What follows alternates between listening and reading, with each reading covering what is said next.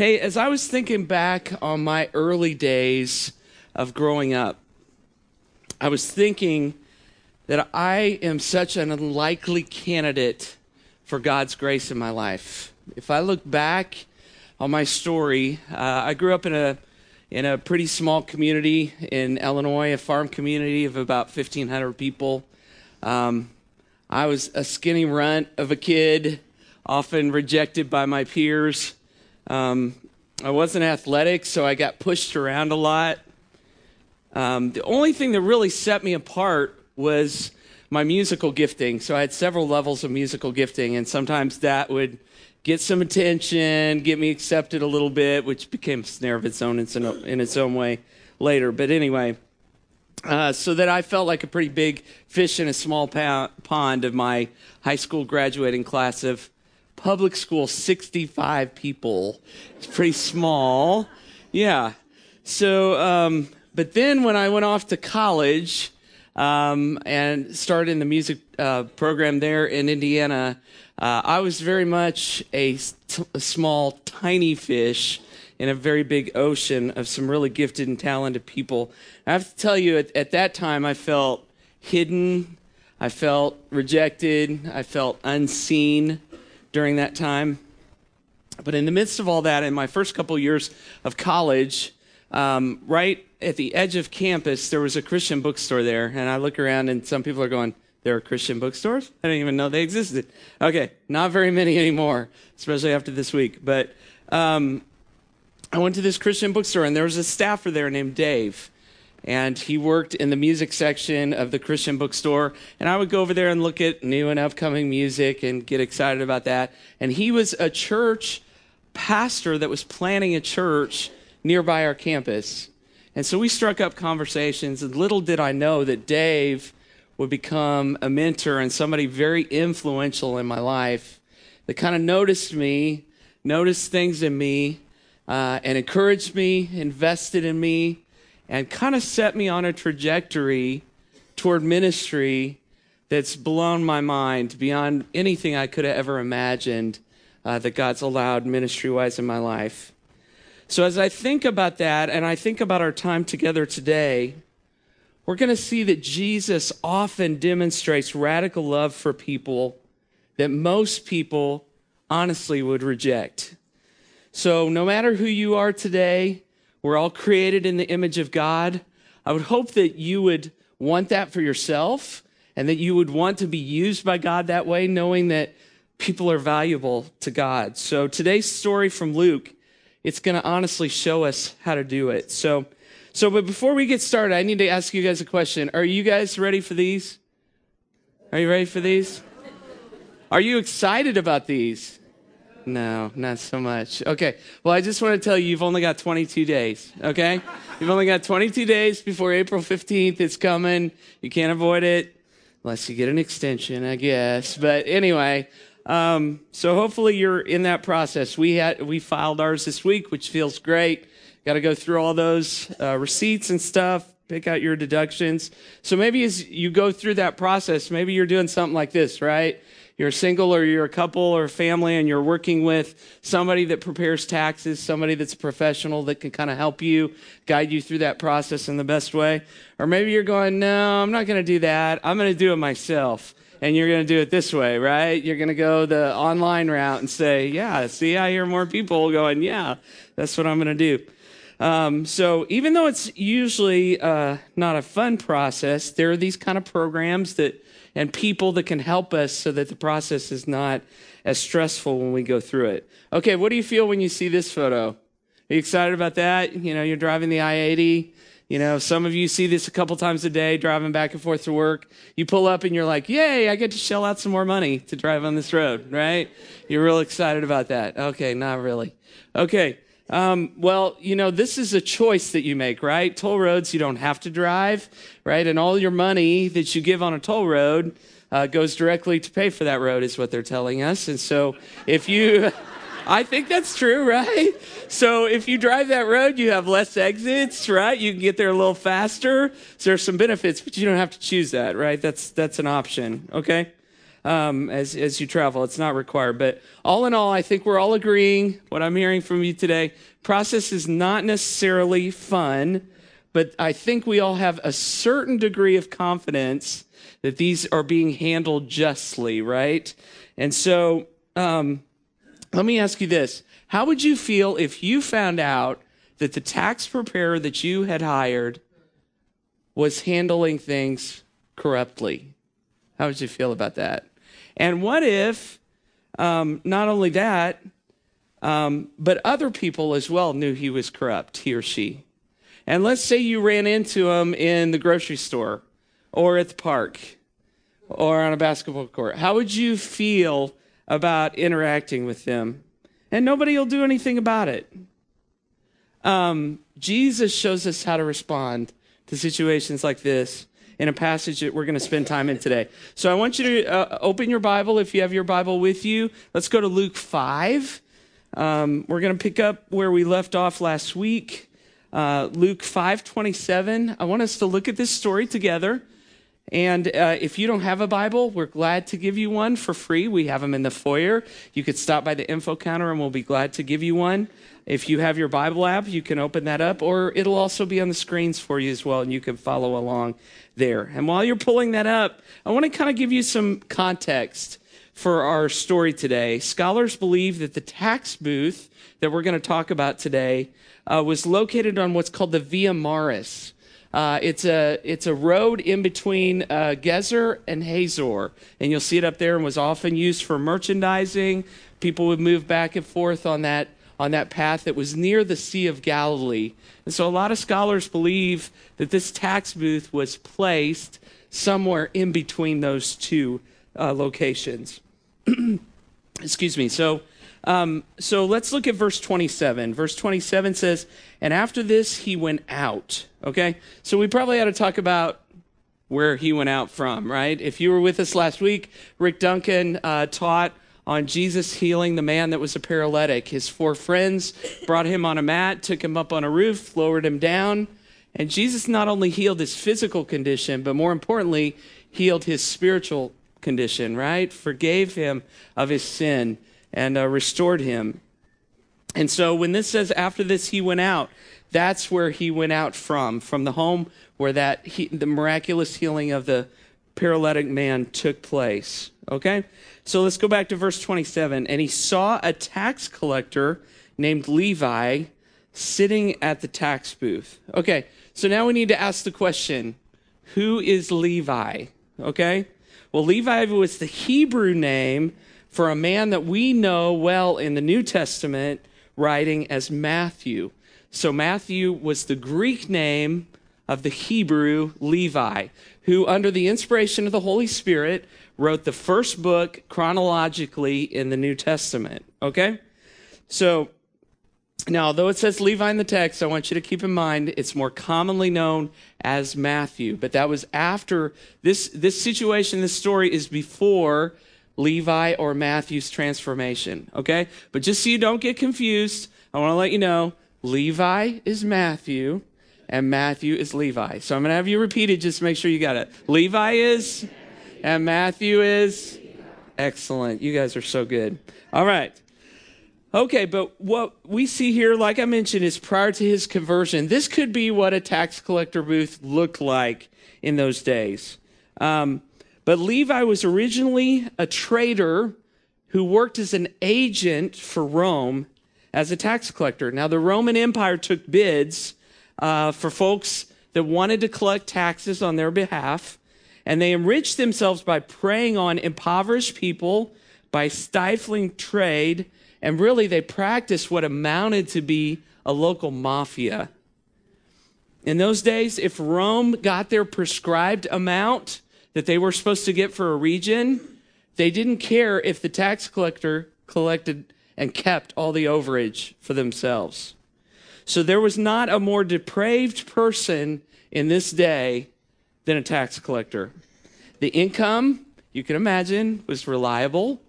It was sizable because of the corruption that they uh, practiced. Uh, Levi traded his reputation uh, for financial security by taking this role. Um, and here's another piece that was amazing is that Hebrew tax collectors, of which Levi was one, were despised because they collaborated with the foreign power that was Rome, that had subjected their own people to bondage. So there was another level of frustration uh, with men like Levi who were collecting taxes. They were wealthy because they were dishonest.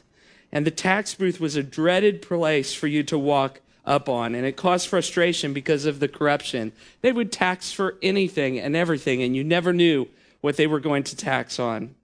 And it was always pretty obvious that it wasn't fair. But here's, here's what I could tell you. Here's what tax collectors were known as in this day they were outcasts, they were unwanted, they were unpopular, they had zero social respect. No one wanted to be around them. And get this, they were even barred from the synagogue because they were considered unclean. So let's go to verse 27, the second part of that. And he said to him, now that he is Jesus, he said to him, to Levi, follow me. Now, now we have to assume that in this day, Levi had surely heard about Jesus. He maybe had seen him go past a few times, people gathering, crowds around him, people following him. He had surely heard about the miracles that Jesus had done. So he was well known in this region. So I would think that Levi was probably waiting for Jesus when he spoke to condemn him, just like everybody else did. But Jesus simply sees him and he asks him an astounding thing. He says, Levi, follow me. Okay, now this is not just a follow me around the corner. I want to tell you something, okay? This word in the Greek means to accompany. This is a long term follow. This is like follow always, okay?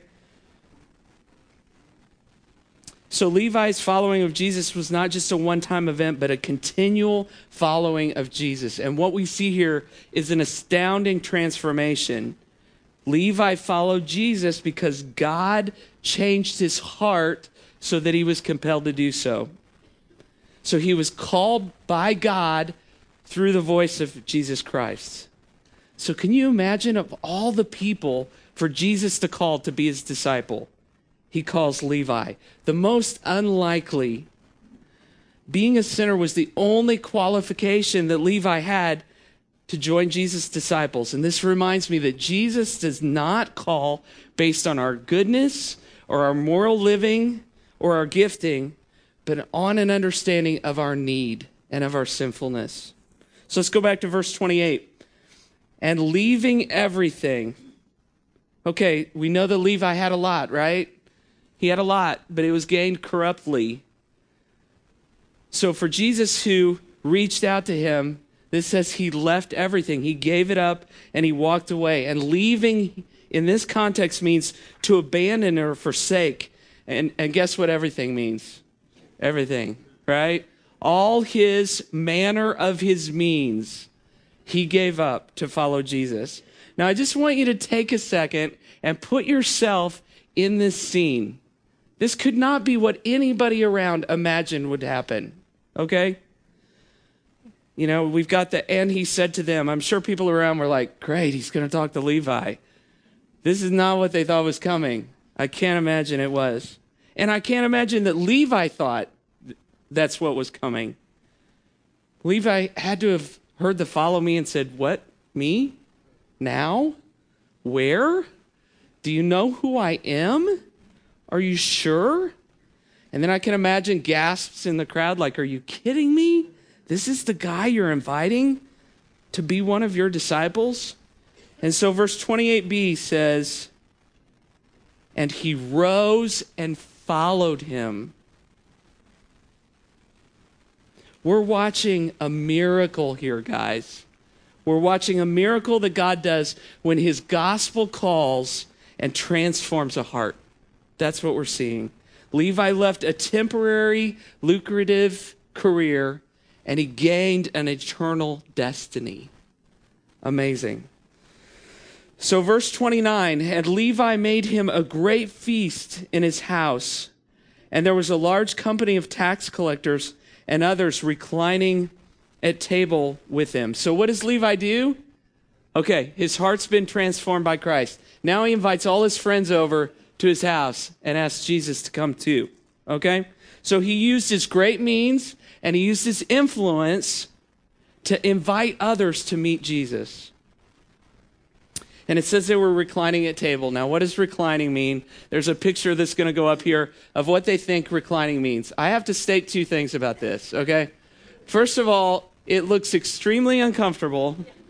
And second of all, it cannot be good for digestion. That's all I'm saying, okay?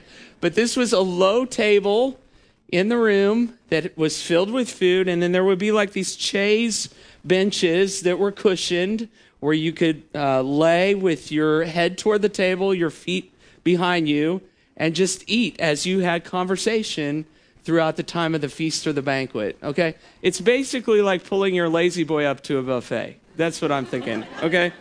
All right. So, but this is not a fast food type situation, okay? This is an extended time of conversation and interaction. And um, yeah, this is not McDonald's, okay? Um, I can imagine that there was time taken to have discussions.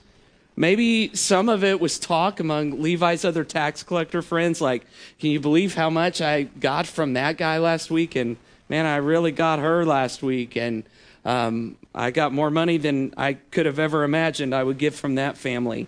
Those could have been the conversations. But guess what? In the midst of that, they were open to hearing from Jesus. And Jesus was open to spending time with them. So, what's so striking here is that Jesus obviously engages with those in the culture. And his mission is to call on the outcast to be healed.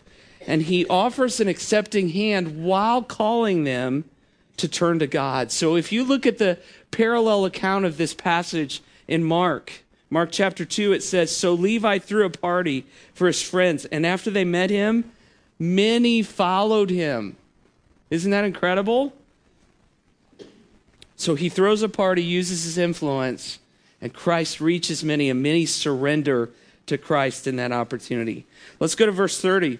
And the Pharisees and their scribes grumbled at his disciples, saying, Why do you eat and drink with tax collectors and sinners?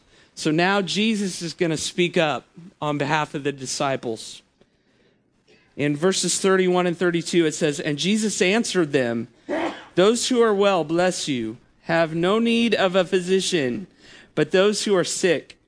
I have not come to call the righteous, but sinners to repentance. Okay, so the Pharisees are really unhappy with Jesus at this point. He's spending time with the unlikely, he's spending time with the undignified. And the Pharisees basically had spiritual cancer, but they thought that they were really healthy. They actually believed that there was no sin in them. But let me tell you this the tax collectors had no illusions about who they were. They knew that they were terminal sinners. In fact, they feared that they were such terrible sinners they figured that they were probably hopelessly out of God's reach. But Jesus made it clear that it was for people like this that he came to seek out and he was able to save. I love Romans 5 6, where it says that Christ died for the ungodly. The heart of the gospel is for sinners.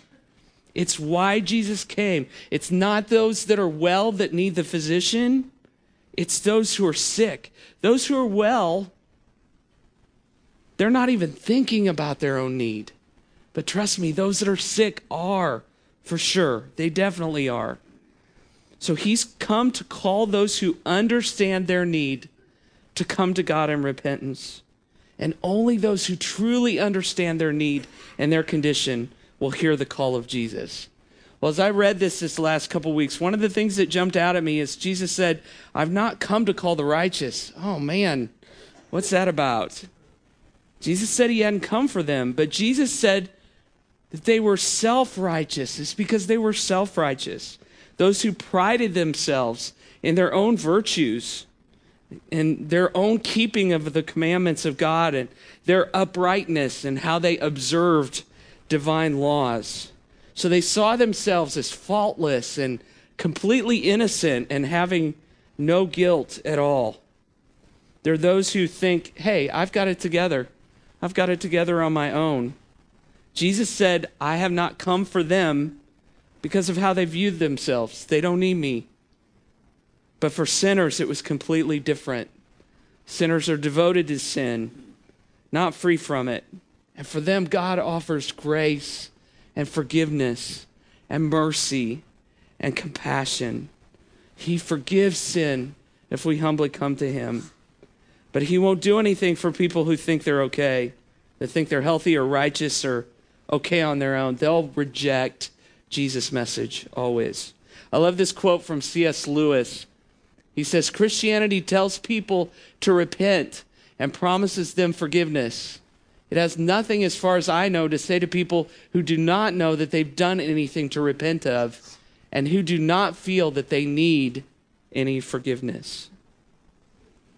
So we see in this story all that Jesus calls sinners to follow them, follow him because he loves them. So, what can we learn today from this incredible story? I've got three things that I want us to take with us um, and consider today. First of all, we need to reach out, right? Verse 27 says, Jesus saw Levi. Uh, in the Greek, that's theaomai, which means to behold or attentively look at. So Jesus saw him in the tax booth and looked at Levi attentively. So some versions, I love this, says he noticed him, which means to gaze on or look intently at. Okay, now most people of this day, that's not how they're looking at tax collectors, right?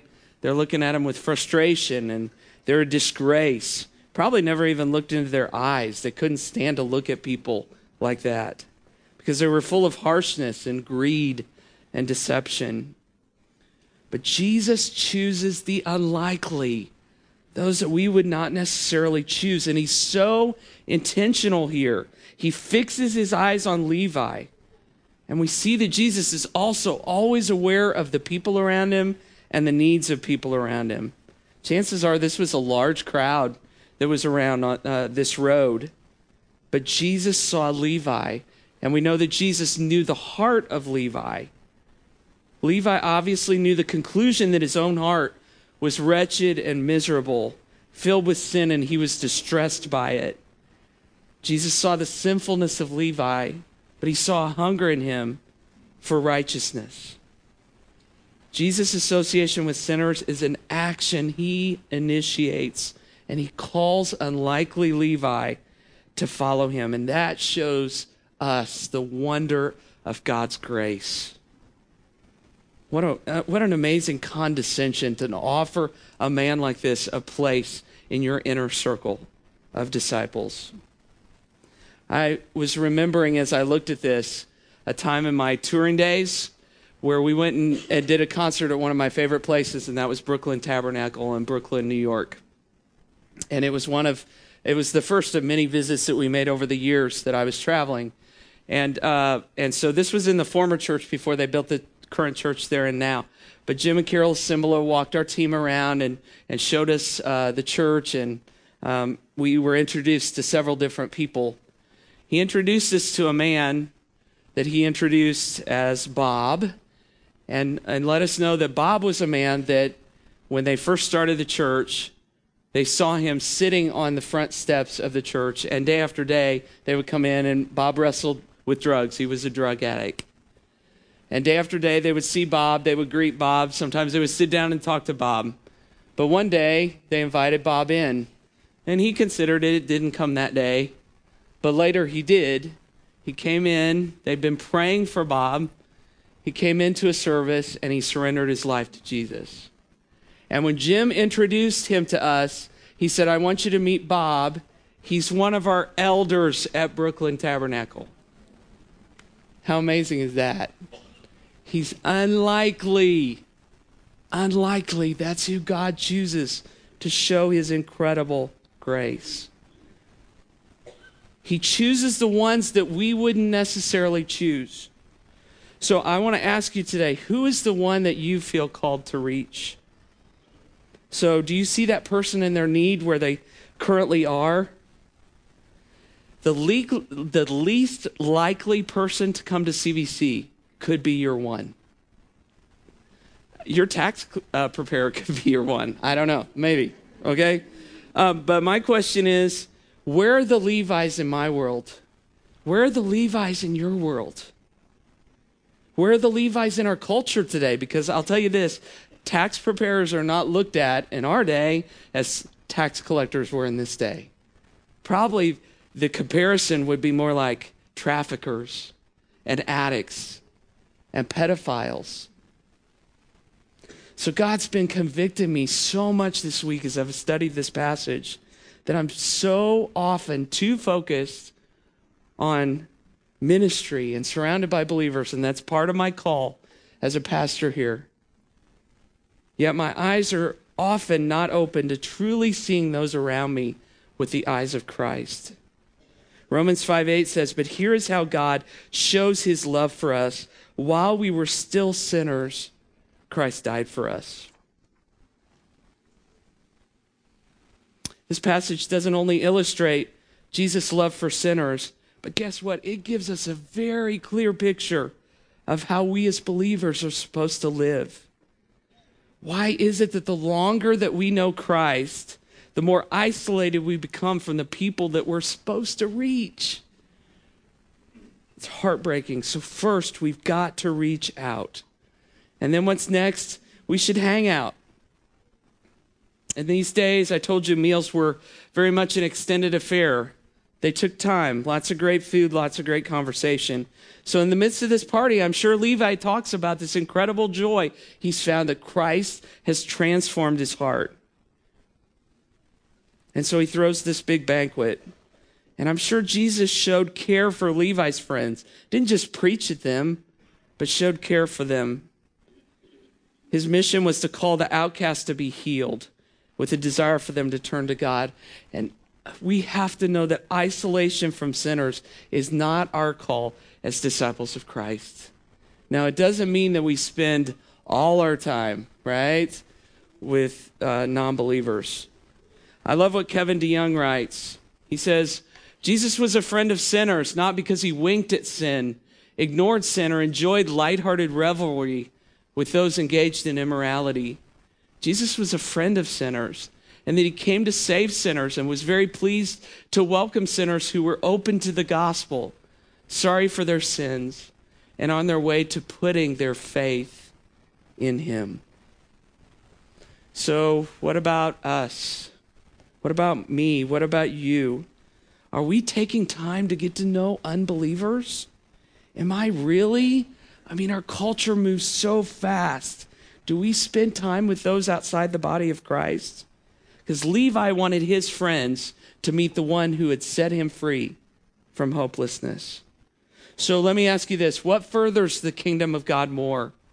Us spending time with those like us, or meeting the lost and the broken where they live, and sharing the gospel and the forgiveness of sins for all who believe? So, what could hanging out look like? Maybe hanging out looks like using uh, this story as a model. Maybe you could have a Matthew party in your house where you invite some other believers to be around and some unbelievers. Maybe several of us pull together our one. And it's a social gathering where we invite people in, and it's intentional and it's relational. And maybe it's built around a holiday or a birthday, but it's creative and innovative. And maybe we play some games, watch a sporting event. But the goal is to have some fun while allowing an unbelieving friend or two to interact with some other believers in Christ. And maybe there's an opportunity to point your guests toward the Lord in that opportunity, like praying before you eat the meal or um, ask them about their faith background or their church background or mention how you see God at work in your own life. And if they want to talk about it, you talk a little bit about it. And if they don't, you don't push too hard. But you provide a maybe a next step for connection. So maybe a Matthew party based on this could be a good thing to do. Or or maybe you think about your one. Maybe the best way to connect with them is at the gym, or maybe your one is at work. Or maybe you invite them to lunch. Or maybe you're a student and, and you spend time with your friend after school. Or maybe you're a parent and your kids participate in sports or in an event, and that's where you interact with your one. Maybe you invite them here to church. Maybe you invite them for Easter weekend. Um, or maybe you invite them to your life group. Or maybe you invite them to serve with your life group. That could be good. Maybe you give them some resources for study and you answer some questions. But we should desire to hang out with the intention of telling them about Jesus. So the last one, we should call out. Because context alone is not going to bring them to Christ, right? A cool vibe is not everything. So we at some point we need to share the truth of the gospel with them and we need to help them understand their brokenness and their need for a savior. Jesus came to call those who understood their need to come to God in repentance. He came to call and to save sinners. He calls the sinners and the lost to follow him. Why? Because he loves them. So we hear this word repentance. What does it really mean? It means a change of mind, it means a change of direction, especially the change of mind of those who've begun to hate the error of their ways and the ways that they're living. And they've determined they want to go on a better course of life. And it embraces a recognition deeply of their sin and a sorrow for it that brings a wholehearted change of life. John MacArthur writes one of the most defining statements Jesus ever made I've not come to call the righteous, but sinners to repentance. In one sentence, Jesus tells us why there was an incarnation, why he was virgin born, why he lived, why he died, why he rose, why he ascended, why he intercedes. Jesus came to call sinners to repentance. He came to save sinners who would repent. So the Christian faith is not for good people, it's for sinners. The church is not for people who think they're righteous, it's for people who know they're not righteous. This is not a club for the righteous, we're a hospital for those who are sick. And there'll never be salvation, there'll never be forgiveness of sin or eternal life for anyone who thinks that they're righteous on their own. Jesus centered his ministry on those who understood their true condition he spends time with them and earns the title friend of sinners, but he still speaks truth to them about their broken and their lost condition. Matthew 21 32, this is from John the Baptist perspective. For John came to you in the way of righteousness, and you did not believe him, but the tax collectors and the prostitutes believed him. And even when you saw it, you did not afterward change your minds and believe him. And Luke 12 and 13, tax collectors also came to be baptized and, and said to him, being John, Teacher, what should we do? And he said to them, Collect no more than you're authorized to do. So I also want to remind you so carefully we need to remember that this is a work, salvation is a work.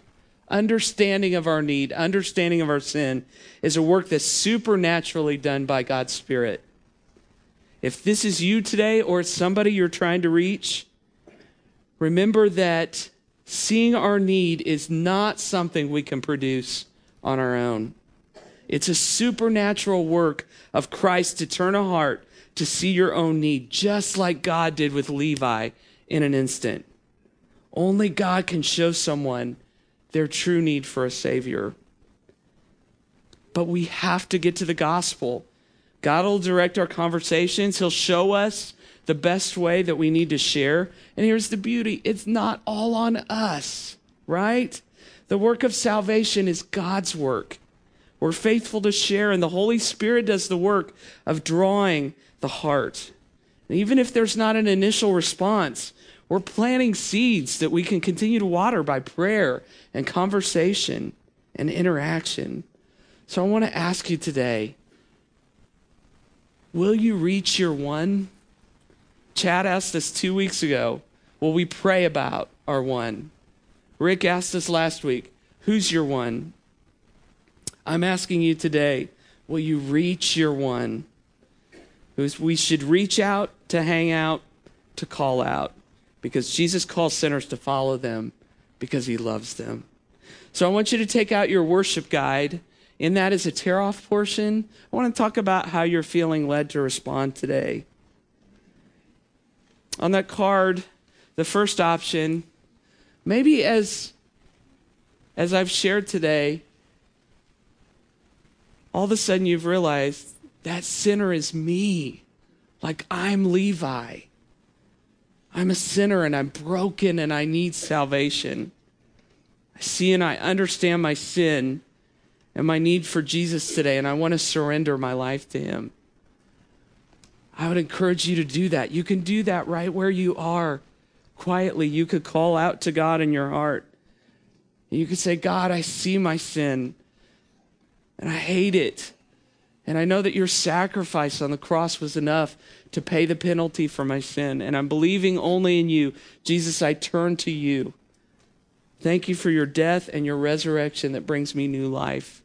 And if you do that today, we want to we want to hear from you. You can check that off and we want to help you take some next steps in your new walk with Christ.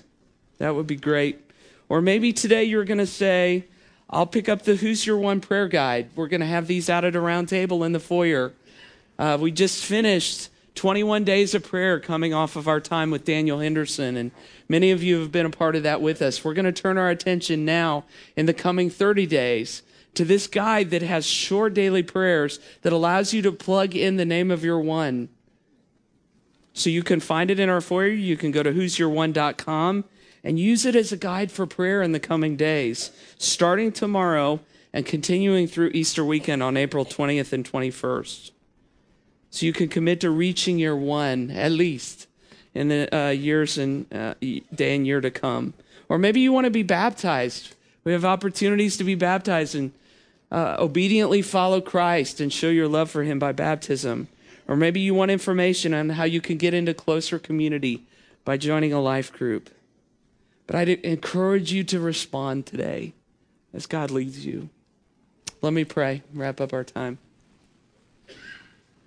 Jesus, I thank you so much that you choose the unlikely.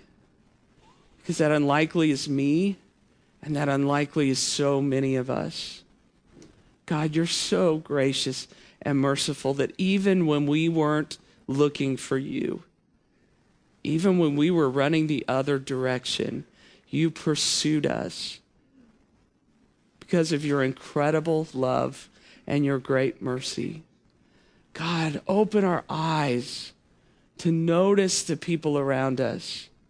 Help us to see and understand their need. Lord, that we would reach out, that we would hang out where we can, that we would call out, that you would open eyes and they would understand their need for a Savior.